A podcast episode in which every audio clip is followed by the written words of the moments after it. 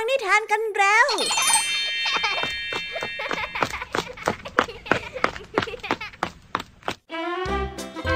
สวัสดีค่ะน้องๆ ยินดีต้อนรับเข้าสู่ชั่วโมงแห่งนิทานกับรายการคิสอาวในวันนี้พี่ยามีและกองทัพนิทานหันษาพร้อมที่จะพาน้องๆ ไปตะลุยโลกแห่งจินตนาการที่เต็มไปด้วยความสนุกสนานและข้อคิดต่างๆ มากมายกันแล้วล่ะค่ะ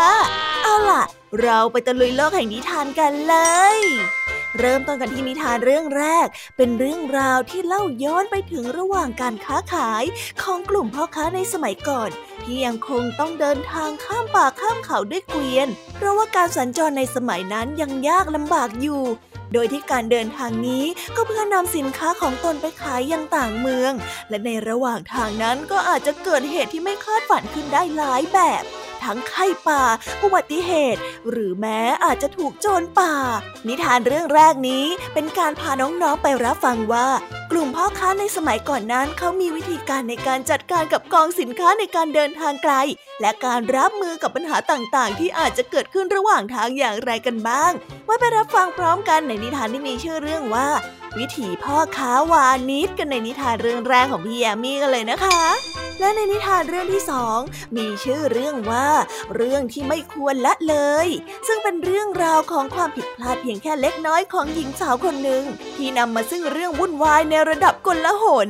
เมื่อเธอได้เผลอทำน้ำผึ้งหนึ่งหยดหยดลงบนพื้นดิน และหลังจากนั้นก็เกิดเหตุแมลงมารุมตอม และในขณะที่เกิดเหตุแมลงกำลังตอมอยู่นั้นเอง ก็ไม่มีใครสนใจ หรือฉุกคิดเลยนะคะว่าจะเกิดอะไรขึ้นต่อจากนั้นและการละเลยในสิ่งนี้นี่เอง ที่จะนำมาซึ่งเรื่องวุ่นที่ยิ่งใหญ่เกินจะแก้ไขได้ ไปรับฟังเรื่องราวนี้กับนิทานในเรื่องที่สองของพี่ยามีกันเลยนะคะ ในส่วนนิทานภาษาพาสนุกในวันนี้ เจ้าจ้อยนั่งแงนมองท้องฟ้าอยู่ที่หน้าบ้านตอนช่วงหัวค่ำลุงทองดีที่ผ่านมาเห็น จึงถามจนรู้ว่าเจ้าจ้อยกำลังมองหากลุ่มดาวไปทำการบ้าน แต่ด้วยการเลือกสเปะสปะ ก็เลยทำให้เจ้าจ้อยไม่เจอดาวที่ตัวเองต้องการสักที เอ๊ะแล้วคำว่าสเปะสปะ จะมีความหมายว่าอย่างไรกันนะ มาไปรับฟังพร้อมกันในนิทานภาษาพาสนุกกันเลยนะคะ เป็นยังไงกันบ้างหลังจากที่พี่ยามีได้เล่าเรื่องความสนุกกันไปบางส่วนแล้วเนี่ย น้องๆพร้อมที่จะไปตะลุยโลกแห่งนิทานกับรายการคิสอาวกันแล้วหรือยังคะ ถ้าพร้อมกันแล้วเราไปรับฟังนิทานเรื่องแรกกันเลยค่ะ กับนิทานที่มีชื่อเรื่องว่า วิถีพ่อค้าวานิชไปรับฟังกันเลย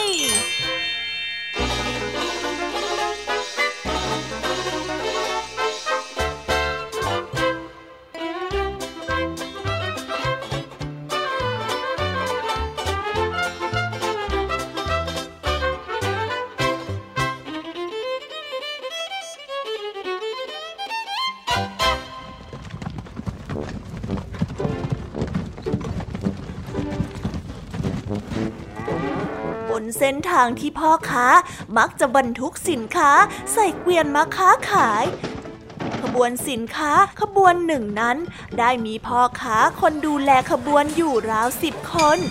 เขาได้เดินทางไกลมาจากต่างเมือง ร้อนแรมมาวันแล้ววันเล่า ทุกวันเมื่อพระอาทิตย์ตกดิน เหล่าพ่อค้าและผู้ดูแลจะต้องตรวจดูสินค้าว่ามีชิ้นใดเสียหายจากการเดินทางหรือไม่ พอตกกลางคืนก็ได้แบ่งเวรกันเฝ้าระวัง ไม่ให้สินค้านั้นได้ถูกขโมยไป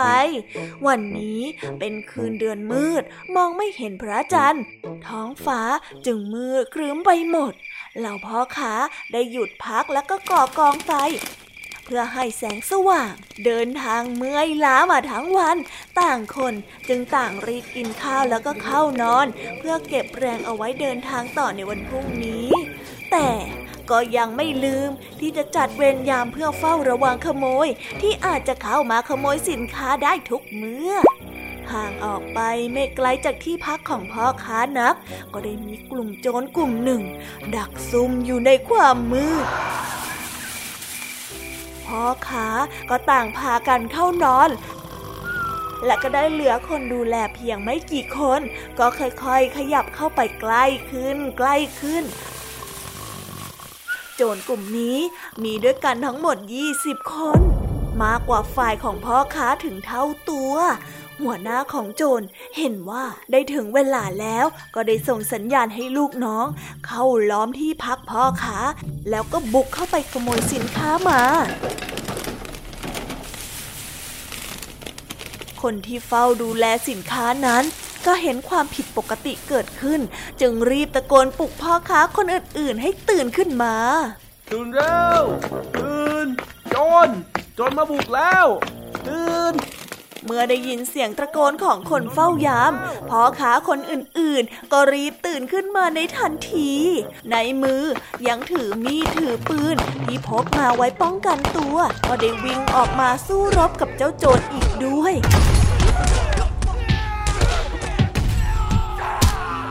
ถึงจะมีคนน้อยกว่า แต่ฝ่ายพ่อค้าก็รวมพลังเป็นน้ำหนึ่งใจเดียวกัน ก็ได้ช่วยปกป้องเกวียนที่บรรทุกสินค้ามาอย่างสุดความสามารถ ไม่ได้มีท่าทีเกรงกลัว แม้ว่าเหล่าโจรจะมีคนมากกว่า ในที่สุด พวกโจรก็พ่ายแพ้ และก็ได้ถอยหนีไป เหล่าพ่อค้าบาดเจ็บจากการต่อสู้มาก แต่ไม่ใช่ปัญหาใหญ่อะไร รวมๆแล้ว ทุกคนก็ยังปลอดภัยดี แถมสินค้าบนเกวียนก็ยังปลอดภัยด้วย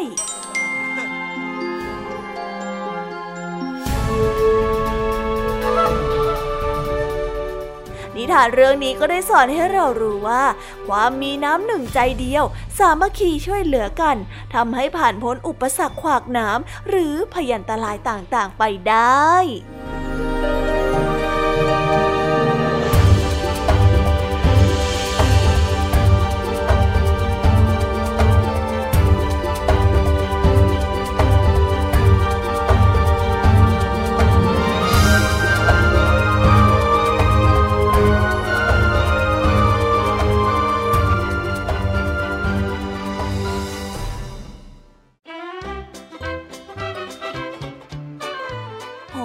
ในสมัยก่อนนั้น การเดินทางสัญจรระหว่างเมืองหรือว่าต่างประเทศเนี่ยไม่ได้ไปง่ายๆเหมือนทุกวันนี้เลยนะคะ และนอกจากนั้นแล้วในสมัยก่อนก็ต้องใช้เกวียน ซึ่งใช้สัตว์อย่างเช่นวัว หรือว่าควายในการลากขบวนให้เคลื่อนไป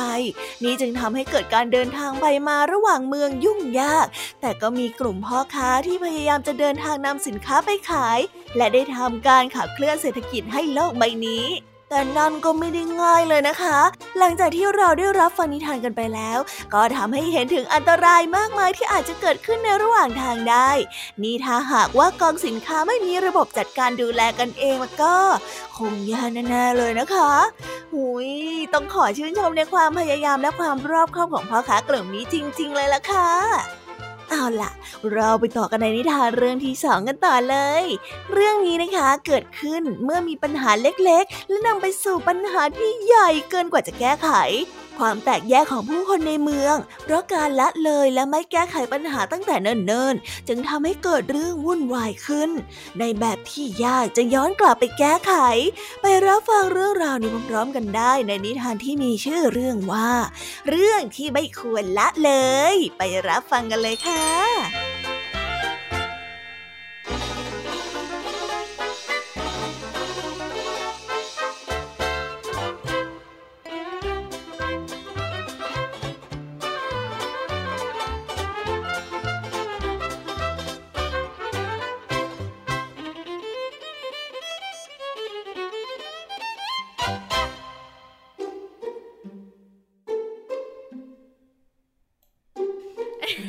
หญิงสาวคนหนึ่ง ได้แบกโหลที่ใส่น้ำผึ้งไว้จนเต็ม เข้าไปขายในเมือง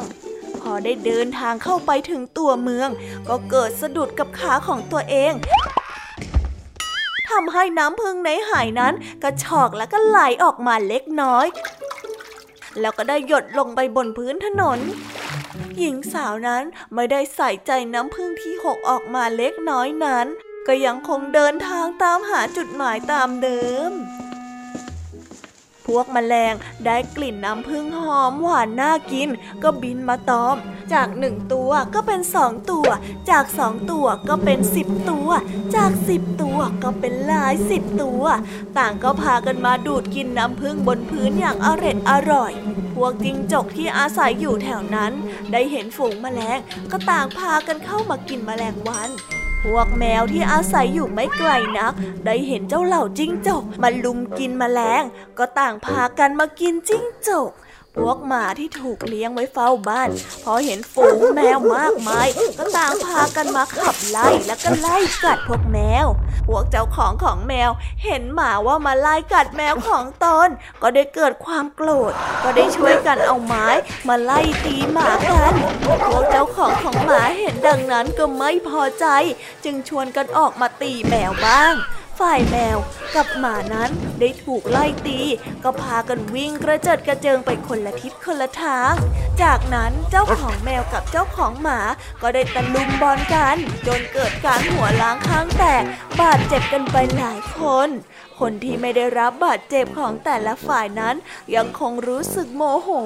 จึงไปตามพักพวกมาเพิ่มการต่อสู้ของทั้งสองฝ่ายนั้น ต่างก็ขยายใหญ่ขึ้นเรื่อยๆ จากเริ่มแรกที่ใช้เพียงแค่มือและเท้าก็ได้กลายเป็นการใช้ก้อนหินท่อนไม้มีดและอาวุธปืน จากการทำร้ายกันธรรมดาก็ได้กลายเป็นศึกกลางเมือง เกิดความเสียหายแก่ชีวิตและทรัพย์สินเป็นอันมาก ทานเรื่องนี้ก็ได้สอนให้เรารู้ว่า จงระวังเรื่องเล็กๆน้อยๆอย่าให้กลายเป็นปัญหาที่ใหญ่โต ความแตกแยกสร้างความทุกข์แก่ชุมชน จึงควรสมัครสมานสามัคคี แล้วก็กลมเกี่ยวกัน พูดคุยกันด้วยดี หลีกเลี่ยงการใช้กำลังในการตัดสินปัญหาต่างๆ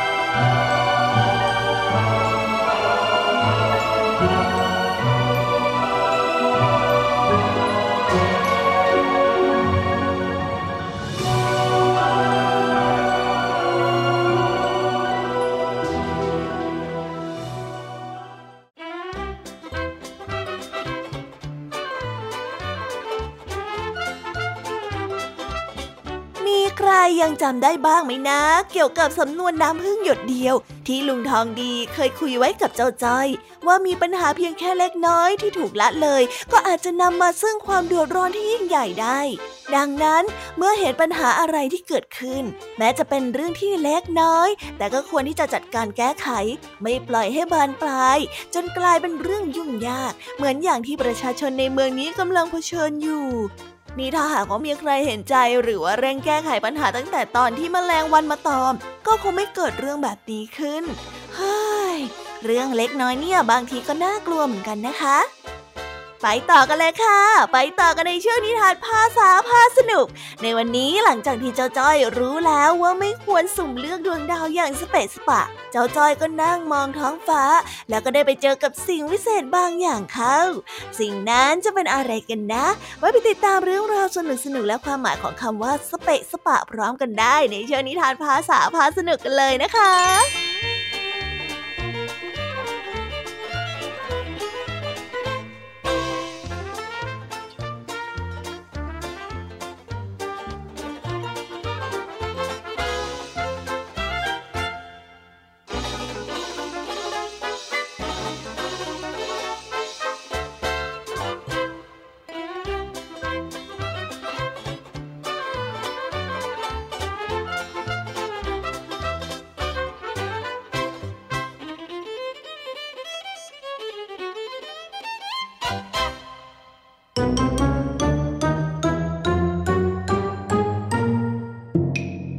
ภาษาพาสนุก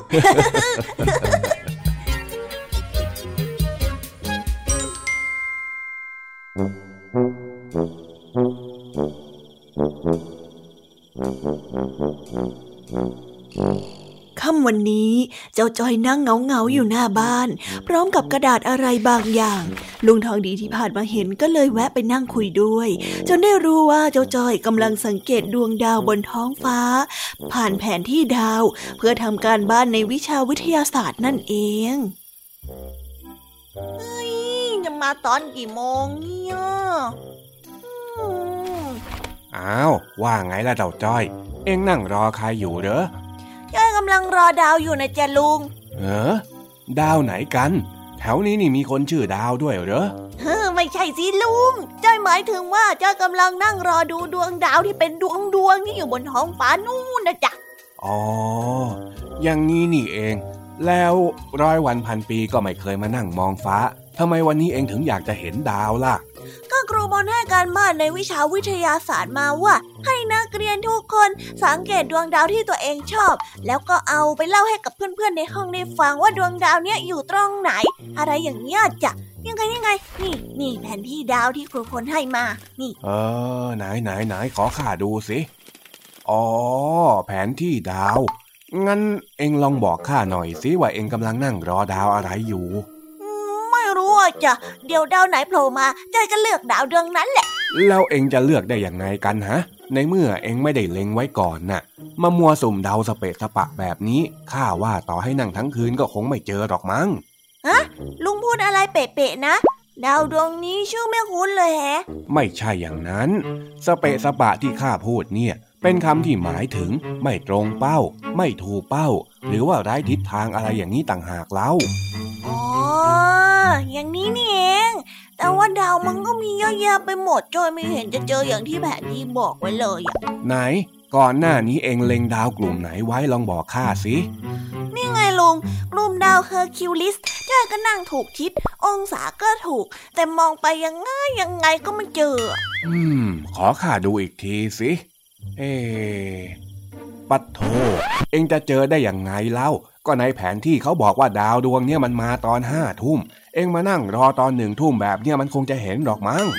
อ้าว อย่างงั้นเหรอจ๊ะเฮ้งั้นก็แปลว่าจ้อยมาผิดเวลาสินะ ผิดเต็มเต็มๆเลยล่ะเจ้าจ้อยเอ้ย โอ้ต้องห้าทุ่มเลยเหรอลุงจ้อยรอไม่ไหวหรอกคงหลับไปก่อนแน่ๆเลยถ้างั้นเองก็เลือกเอาดาวดวงอื่นก่อนสิเจ้าจ้อย ดาวบนฟ้าเนี่ยมีไม่รู้ตั้งกี่ล้านดวงทำอย่างกับมันมีอยู่แค่กลุ่มเดียวอย่างนั้นน่ะ แต่จ้อยไม่ได้นึกถึงดาวกลุ่มอื่นไว้นี่นาเดี๋ยวถ้าให้เลือกจ้อยก็เลือกสเปซสปาอีกอะนี่ เองก็ดูแผนที่ดาวสิเจ้าจ้อย ครูพลเขาให้แผนที่มา เขาก็ต้องคิดแล้วว่ามันจะช่วยนักเรียนได้ แผนที่เนี่ยมันมีไว้กำหนดทิศทาง จะได้ไม่เลือกเส้นทางที่สเปะสปะยังไงเล่า เออ จริงด้วยจ้อยไม่เคยคิดตรงนี้มาก่อนเลยแฮะงั้นขอแงนมองฟ้าอีกสักทีอืมโถเจ้าจ้อย เองนี่มันเอ้ยเอ้ยลุงลุงลุงลุงเมื่อกี้นี้จ้อยเห็นอะไรแวบๆเป็นเส้นๆบนท้องฟ้าด้วยเอ้ออะอะไรกันเจ้าจ้อยข้าไม่เห็นจะมองเห็นเลย แต่เมื่อกี้นี่จ้อยเห็นจริงๆนะ มันเป็นสายๆแล้วก็พุ่งออกมาเฉียงๆอะไหนนะไหนไหนเมื่อกี้เห็นอยู่อะเอ้ยเอ้ยนั่นไงลุงเฮ้ยเจ้าจ้อย เองอย่ามาหลอกข้าซะให้ยากเลยข้าไม่เชื่อกับเองหรอก จ้อยไม่ได้หลอก ลุงลองหันไปมองทิศเดียวกับจ้อยสิ นี่นี่นี่นั่นนั่นไงโอ้ยคราวนี้หลายเส้นเลยอ๋อเออเออเออเออเห็นแล้ว นั่นเขาเรียกว่าดาวตก เออทำไมวันนี้มันตกเยอะแยะอย่างนี้เนี่ยฮะมันไม่บ่อยเลยนะที่เราจะเห็นแบบนี้เนี่ย ไม่บ่อยเหรอจ๊ะ ก็ใช่นะสิปกติดาวตกเนี่ยมันก็ตกของมันเงียบๆแต่เดี๋ยวเดียวมันก็หายไปแล้ว ถ้าหากว่าใครไม่เงยหน้ามองฟ้าแบบสังเกตจริง ๆ ก็คงไม่เห็นหรอก นุ่นดูสิดูสิ มาอีกแล้วนั่นน่ะเอาละจ้อยได้ดาวที่จะไปเล่าให้กับครูพลและกับเพื่อนๆฟังแล้ว คราวเนี้ยจ้อยไม่ได้เลือกอย่างสเปะสปะแน่นอน รับรองเลยว่าเรื่องราวของจ้อยจะต้องไม่เหมือนใครแน่ๆเออ ช่างคิด การนำเสนอสิ่งที่ไม่เหมือนใครเนี่ย มันก็ดูสร้างสรรค์ไปอีกแบบนะ ว่าแต่จ้อยเคยได้ยินมาว่า ถ้าใครเห็นดาวตกแล้วให้ขอพรสามครั้ง ถ้าขอทันพรนั้นจะเป็นจริงด้วยแหละจ้ะลุง ก็ดีเหมือนกัน งั้นมาจ้องพร้อมกันสิเพื่อข้าจะได้ถูกหวยบ้าง จ้อยก็มีเรื่องที่จะขอเหมือนกันจ้ะหืมเอ็งจะขออะไรเหรออย่าบอกนะว่าจะขอสเปะสปะอีกแล้วน่ะ ไม่สิลุง จ้อยจะขอ ให้ลุงทองดีเลิกขี้บ่นต่างหากแหมเจ้าจ้อย เวลาที่ข้าบนเนี่ยเฮ้ยเฮ้ยเฮ้ยนั่นไงลุงอืมดาวตกหืมดาวตกเฮ้ยขอพรเร็วเร็วเร็วอืมขอให้ลุงทองดีเลิกขี้บน่นขอให้ลุงทองดีเลิกขี้บน่นแล้วก็ขอให้ลุงทองดีเลิกขี้บ่นเย้ ขอทันแล้วเอ้ยเจ้าจ้อยทำไมเพิ่งมาบอกข้าตอนนี้เนี่ย อย่างนี้ข้าก็ขอไม่ทันละสิ ปัดโธเอ้ย เอ็งเนี่ยนะ ดูสิข้าอุตส่าห์มีเลขเด็ดที่จะซื้อไว้แล้วพลาดโอกาสเลยเพราะเอ็งเนี่ยเฮ้ยสงสัยว่าการขอพรจากดวงดาวจะไม่เป็นจริงแล้วล่ะ เฮ้ย เจ้าจ้อย นี่เอ็งฟังข้าพูดอยู่หรือเปล่าเนี่ย เออจ้าจ้าจ้าฟังอยู่เฮ้ย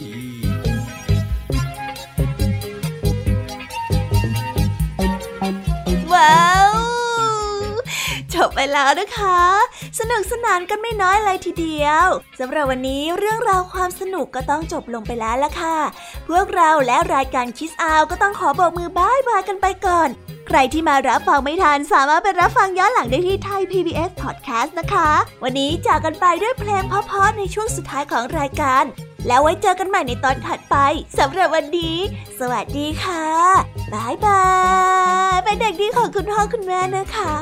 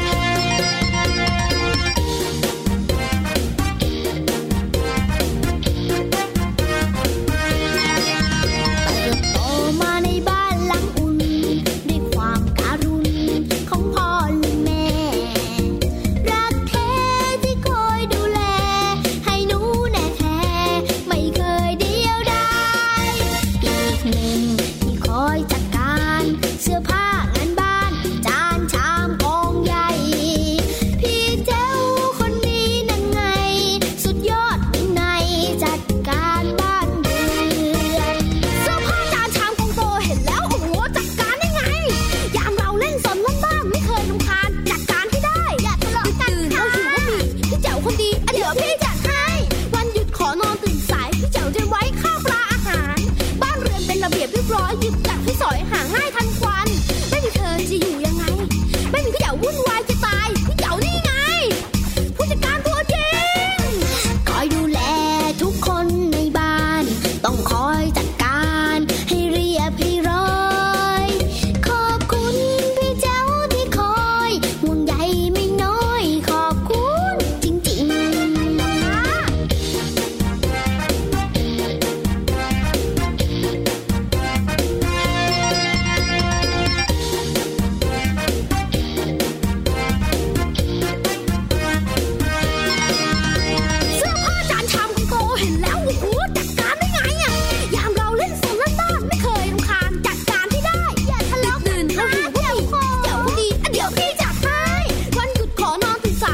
Why